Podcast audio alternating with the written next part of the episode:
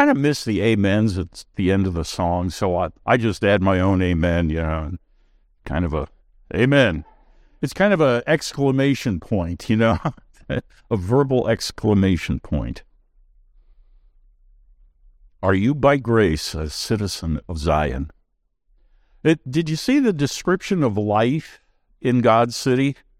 It's kind of a reflection of what Paul wrote about, you know, when we have good governors and good kings and they're doing their job, that we live with dignity and security and peace and godliness and so forth.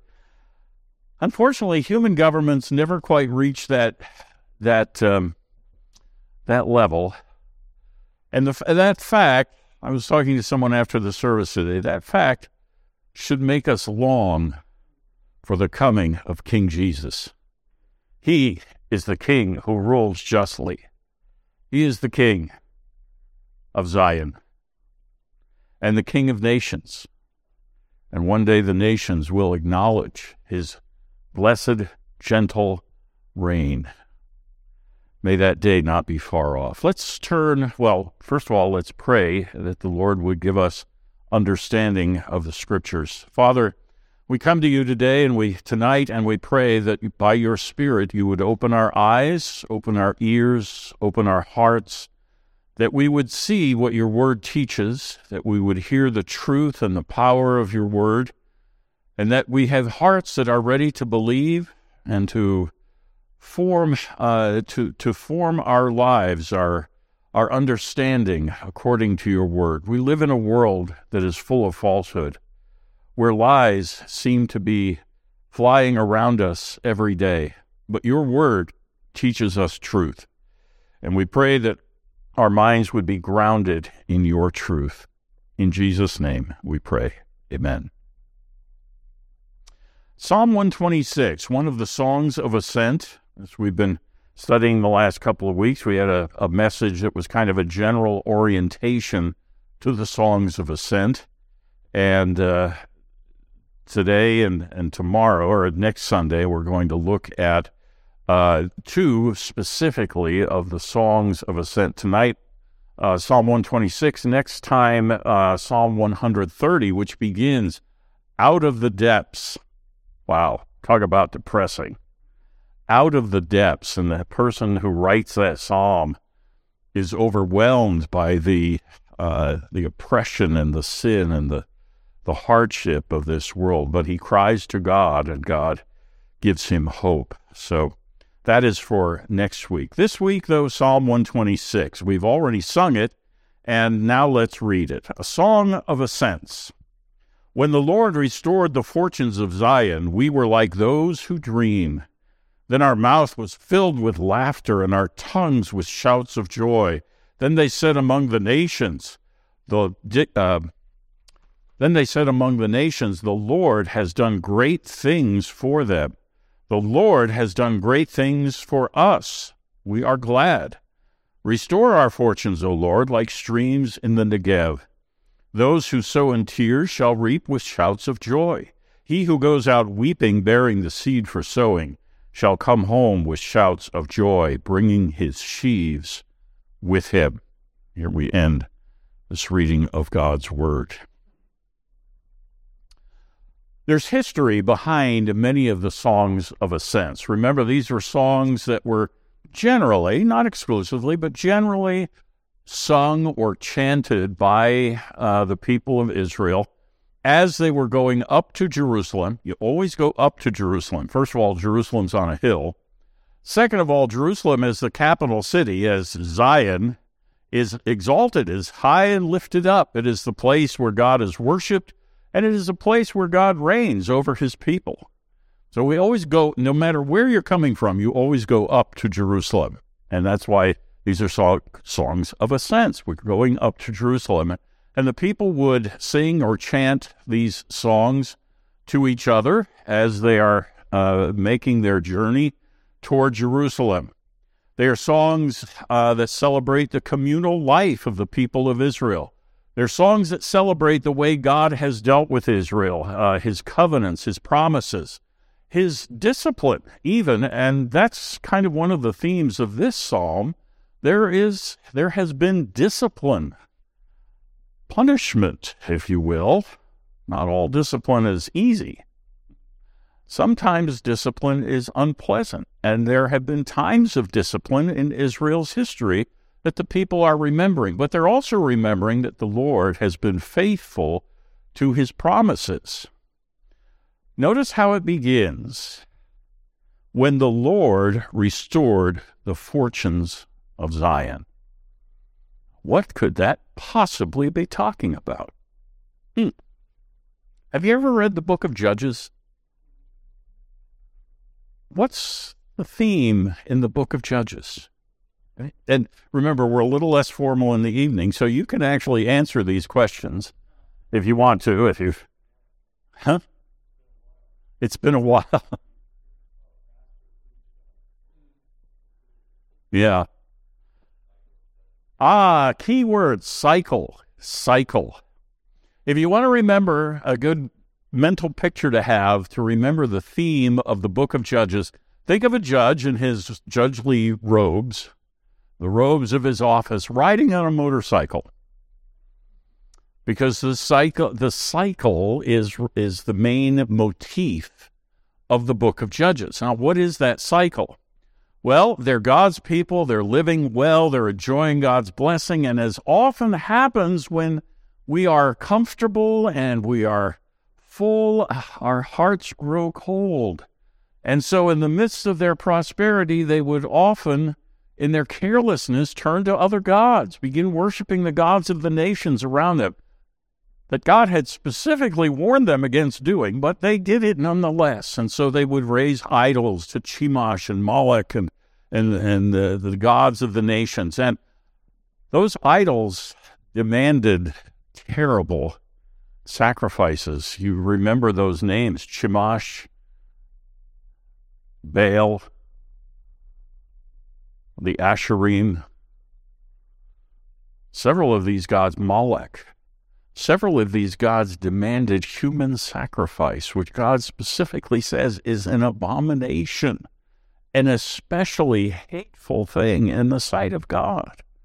To bring your firstborn child to be in to, to be burned alive on the altar of Moloch. You know, as glorious as the Bible sometimes glorious as uh, the things that the Bible sometimes teaches us, there are horrible things that the Bible tells us about too. The Bible gives us a really, a really powerful view of reality. It's not all happy. Sometimes there are terrible examples of evil that the Bible, but the people would, would fall into these things. And part of the cycle would be from comfort to idolatry. And then what? Judgment the Lord would raise up a nation to come against them. The Lord would raise up the Assyrians or the Egyptians or uh, the Moabites or someone, the Philistines. Oh, the Philistines were a favorite.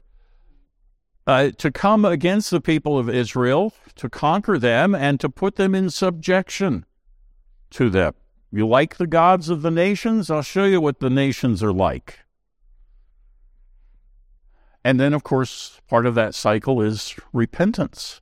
The people would awaken. There would be an awakening. There would be a, a, repentance. God would raise up a judge to lead the people, not only leading them as kind of a civil, in, in a civil manner, but leading them spiritually as well, calling them back to, to the worship of the true and living God. And the people would repent, and God would restore them and liberate them from their oppressors. And that seems to be what is behind this psalm. The Lord restored the fortunes of Zion. These cycles, uh, particularly we, we learn about them in the book of Judges. It's not confined to Judges, though. The Lord often brought enemies against Israel as his means of disciplining the people for their idolatry. When the Lord restored the fortunes of Zion, we were like those who dream. It's a good dream. But they are so giddy, so happy, so joyful in this restoration of the fortunes of Zion. It's almost like they're walking through a dream. And their mouths are filled with laughter, and our tongues with shouts of joy when the Lord restored us. Now, they're singing this song as they go up to Jerusalem to remember the feast days that the Lord had commanded. Three major feast days each year, in which particularly the males of the, of the families were, were told to come to Jerusalem, offer sacrifices, and worship the Lord in the temple. What a great time to remember God's mercies that it was God who awakened us to our sin, and God who sent us judges to lead us back to Him, and God who restored our fortunes. And as we're walking to Jerusalem and remembering these things, our mouths are filled, our tongues are filled with laughter, and we're like people walking through a dream. One of the things that God had said to the people of Israel was, When you fall, and by the way, read the book of Deuteronomy. There's no doubt. You know, the book of Deuteronomy sometimes it's, well, if you do what is right, I will bless you. There's a couple of key chapters, I think it's 26, 27, somewhere in there. If you do what is wrong, if you if you break my laws, if you break my covenant, I will judge you, and I will raise up other nations to take you captive, and I will turn the heavens to brass and dry up your grass and you will have no crops and and you'll suffer if you if you disobey if you obey blessing if you disobey judgment. An interesting thing though as moses writes deuteronomy inspired by god to write this he leaves the people in no doubt whatsoever as to what actually will happen in the future. You will disobey you will be taken captive. You will suffer because of your sins. It's not maybe. You will do this. What's even more interesting in the book of Deuteronomy is that God promises that when they are captive, He will come to them again, and He will awaken them and change their hearts and restore them because Deuteronomy, while the word, the name Deuteronomy means second law, and our concept of law is that it's harsh and flexible and, and, and, and a burden and so forth. The fact is that there's grace on every page of the book of Deuteronomy. God says, here's the formula, here's how I here's how I deal with you. You're going to sin, you're going to break my covenant, but I will not abandon, and I will not abandon you. I will, and that's grace. That's grace. Israel's history is a history of that playing out in uh, throughout the years, and the time of the judges lasted about 300 years until the time of Saul, was the first king.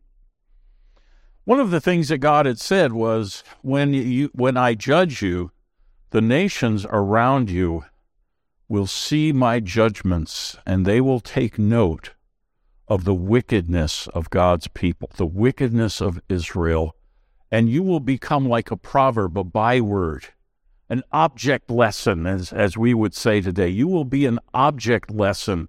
This is what happens to Israel. But notice in this psalm, it's exactly the opposite. The nations will see the restoration of Israel, and they will be amazed at God's grace and His mercy. And they will say, What will the nations say? Then they said among the nations, The Lord has done great things for them. The Lord has done great things for us. We are glad. There's a, a kind of a reflexive statement there. The nations say the Lord has done great things for them. We say the Lord has done great things for us. The Lord has done great things. He has remembered his people. He has not abandoned them. He will remember them.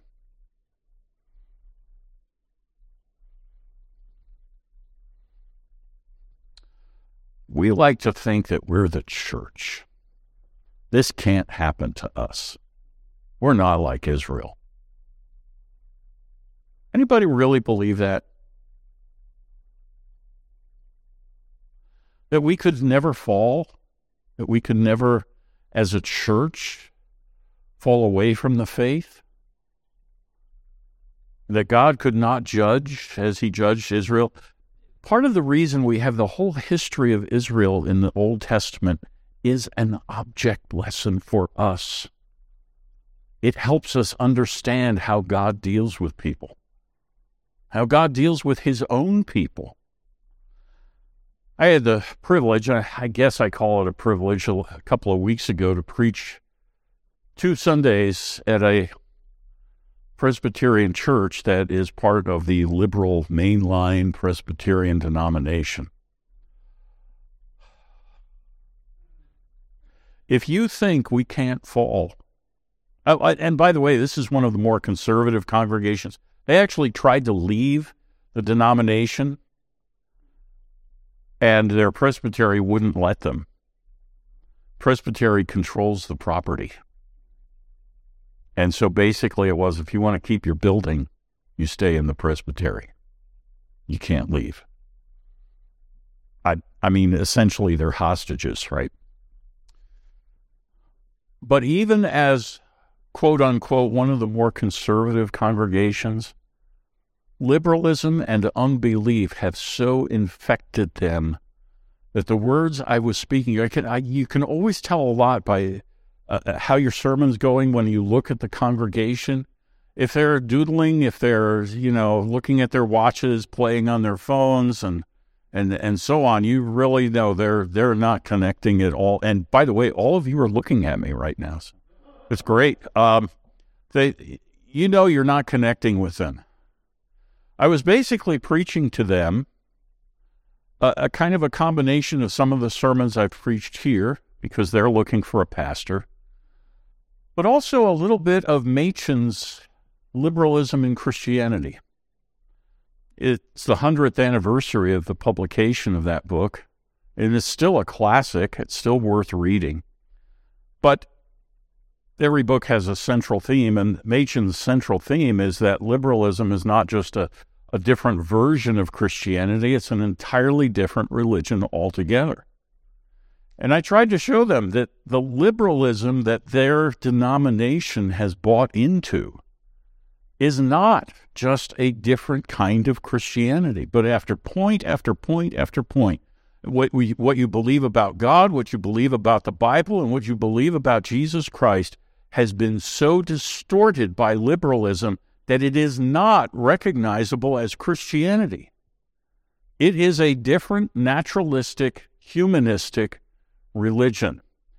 A few people I could tell were really responding, but the ma- vast majority of that congregation, it's not a very big congregation, but the majority of those, con- those people were completely disinterested. I'm not sure I'm going to be asked back. It's okay. Well, if you are ever tempted to think that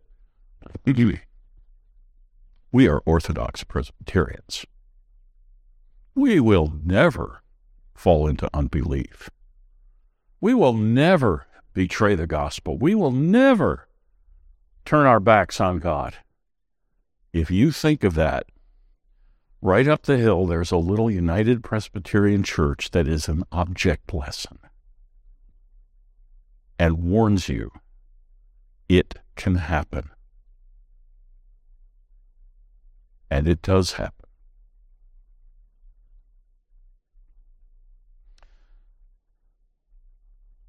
The Lord punishes his people when they turn their back on him. But for his people, his, pe- his true people, he restores them. It is not a punishment to their destruction, but a punishment to their discipline. In verse 4, it turns into a prayer Restore our fortunes, O Lord, like streams in the Negev. What's the Negev? The desert. If you could see a map of Israel, you'd see that large part, the, what we call today the Sinai Peninsula, the Sinai on the southern end of Israel. That's the Negev. That's the word in Hebrew, Negev, the desert. when it rains in the sum in the in the in the time of rain, just like a little like Arizona. The streams run. The water fills up those dry creek beds and, and run, and the, the water nourishes the land. Most of the year, though, they're dry stream beds, but they are refreshed when it rains. And that's what the psalmist says here Restore our fortunes, O Lord, like streams in the desert. Now, here's where I want us to really think. Those who reap, those who sow in tears shall reap with shouts of joy. Those who, he who goes out weeping, bearing the seed for sowing, shall come home with shouts of joy, bringing his sheaves with him. That's a statement of a truth of how God deals with his with his people. There's a, an implied promise here, but it is a statement of reality. Remember how I said this morning the Psalms are really important for developing our worldview, our view, our understanding of reality. And this is a, a little statement of reality. To go forth sowing in tears but at harvest time to go out reaping with joy. They who sow in tears shall reap in joy. I want you to turn to a passage in the New Testament, and it's the Beatitudes. It's in Matthew chapter 5, the beginning, it's the first part of the Sermon on the Mount. If we looked at the end of chapter 4, we'd see that Jesus is becoming more and more famous as he preaches, as he as he heals people and does miracles, and, and especially as he preaches, he's attracting great crowds of people. And he, the the end of chapter four tells us that he went around about the cities preaching the gospel of the kingdom. Well, chapters 5, 6, and 7 of the book of Matthew, the, what we call the Sermon on the Mount, is an example of the gospel of the kingdom. It's kind of a summary of the things that Jesus was teaching the people. As these great crowds came to him, verse 5 or chapter 5 begins seeing the crowds, he went up to on the mountain, and when he had sat down, his disciples came to him and here's how he instructed them. And it starts with the Beatitudes. He opened his mouth and taught them, saying, Blessed are the poor in spirit. How many of you want to be poor in spirit? That's not something that we actually seek after, is it? But notice what he says Blessed are the poor in spirit, for theirs is the kingdom of heaven. Blessed are those who mourn, for they shall be comforted. Blessed are the meek, for they shall inherit the earth. Blessed are those who hunger and thirst for righteousness, for they shall be satisfied. Blessed are the merciful, for they shall receive mercy. Blessed are the pure in heart, for they shall see God. Blessed are the peacemakers, for they shall be called sons of God. Blessed are those who are persecuted for righteousness' sake, for theirs is the kingdom of heaven. Blessed are you when others revile you and persecute you and utter all kinds of evil against you falsely on my account. Rejoice and be glad, for your reward is great in heaven, for so they persecuted the prophets who were before you. Notice the pattern. Notice the pattern. Blessed are you, and many of these are negative things. Those who mourn, those who are poor in spirit, those who are persecuted, those who and then he elaborates on that with a whole lengthy statement about, uh, about persecution. Hungering and thirsting for righteousness. Those are things that fall under the category of sowing in tears. But then notice with every one of them, there's a promise of something that's to come the reward, the blessing. That's why they're called the Beatitudes. These are these are the blessings to those who live as Christ lives and as Christ teaches us to live. Because there is a time when the harvest comes in. There is a time promised when those who sow in tears will reap the harvest in joy. It's a biblical pattern. It goes, it, it reaches through the Old Testament, through the book of Judges in particular, as an example. And it's embedded in the Sermon on the Mount in Jesus' teaching to his disciples about how they should live, how they can endure in the present time of sorrow, but look forward to victory and blessing in the future. It is a promise. It is a pattern of how God deals with his people. We acknowledge our sins.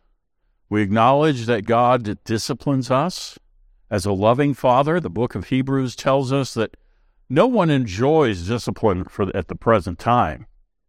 You know, I can remember when dad took off his belt. I, I remember a time I was really being stubborn. I would not eat my food. I, I, I said, I don't like this. And I said it to my mother, who had been working to cook the f- dinner. I don't like this. I am not going to eat it. I, my mother's almost in tears. The next sound I heard was the belt.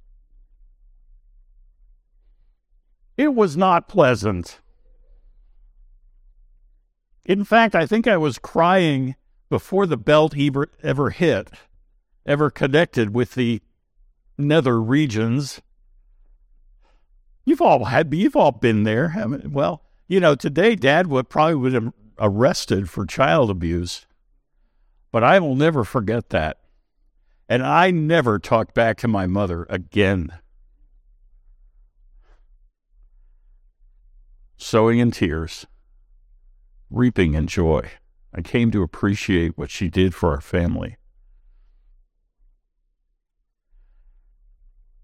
This is a pattern. So when you are overwhelmed, and perhaps you have sinned, and perhaps you sense that the hand of God on you for correction, remember what Hebrews tells us even that correction is the sign of a loving Father. If he didn't love you, he wouldn't discipline you. But he disciplines us for our good. And the pattern is to endure the pain, to endure the suffering of this age, to endure the hardships of this age, knowing that those who sow in tears shall reap in joy. God says that the fields are white for harvest. And I know there's a, a different emphasis in that statement. And he also says, Pray that the Lord of the harvest would send forth workers into his field. Well, the work of sowing, of planting, the work of weeding the field and tending the field can be difficult work. But it's done, it's a work that's done in faith because you know there's a harvest. Let me change the example because Paul uses a similar example in Romans chapter 8 when he talks about the restoration of the people of God at the resurrection. He says, The whole creation groans and travails like a woman in childbirth. Thankfully, I've never experienced that myself. I'm perfectly content to let, let the ladies experience that. But I've been present at all three of our my our daughters' uh, births. In fact, it really took me by surprise when my wife had given birth to our first daughter, and I'm standing there all dressed up in the you know the robe and the mask and the hat, the booties and everything like that. And the doctor hands me the scissors and says, "Cut here." Ah! But I did. And you know, she had had quite a fair amount of pain. And yet, as soon as that baby was born, she could not restrain herself from holding that child and crying tears of joy. Her firstborn child. Well, again, that's an illustration. The travail of childbirth giving way to the joy of the birth and the fulfillment and having a having a child. And Paul says that's like the creation that labors under the curse right now, looking forward to the redemption of the children of God, because at their resurrection, there's also a restoration of a new heaven and a new earth. They who sow in tears shall reap in joy. That's the paradigm. You know what a paradigm is? It's a pattern. And we, we put our little data points of our experience inside of a paradigm, a pattern, a guiding paradigm in order to make sense of things. Well, that, that paradigm, sowing in tears, reaping in joy, helps us make sense of our experiences in this life. So, believe it. Trust God's word and trust the God who gave us these promises. Life is not always pleasant. Sometimes it's not pleasant because of our own rebellion against God. But if you are truly God's child, if you are chosen and called by God, He will never abandon you. Jesus said, Those that the Father have given me come to me, and I do not lose any of them. He may discipline, but in that discipline, look forward to the restoration when that discipline does its work. Think of the pattern of the book of Judges. Think of the teaching of the Beatitudes. Think of the restoration of creation that labors as in the pains of childbirth right now. And that's our experience as well. We're part of that story. And that's why they sang this song when they were going up to Jerusalem to remind themselves of their own history, remind themselves of the, this paradigm, this truth that was woven throughout their history. Let's pray.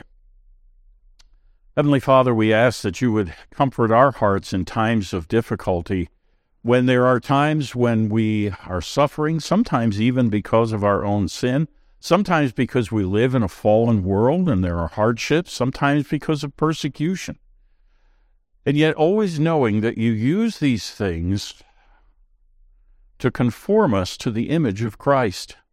You use all things, and that is one of the great sources of comfort in this life and in the next, is that all things are working for our good, in that all things are working to conform us to Christ. We pray, Father, even as we experience the tears of this life, it will give way to the joy of the life to come, the joy of being in your presence. In Jesus' name we pray. Amen.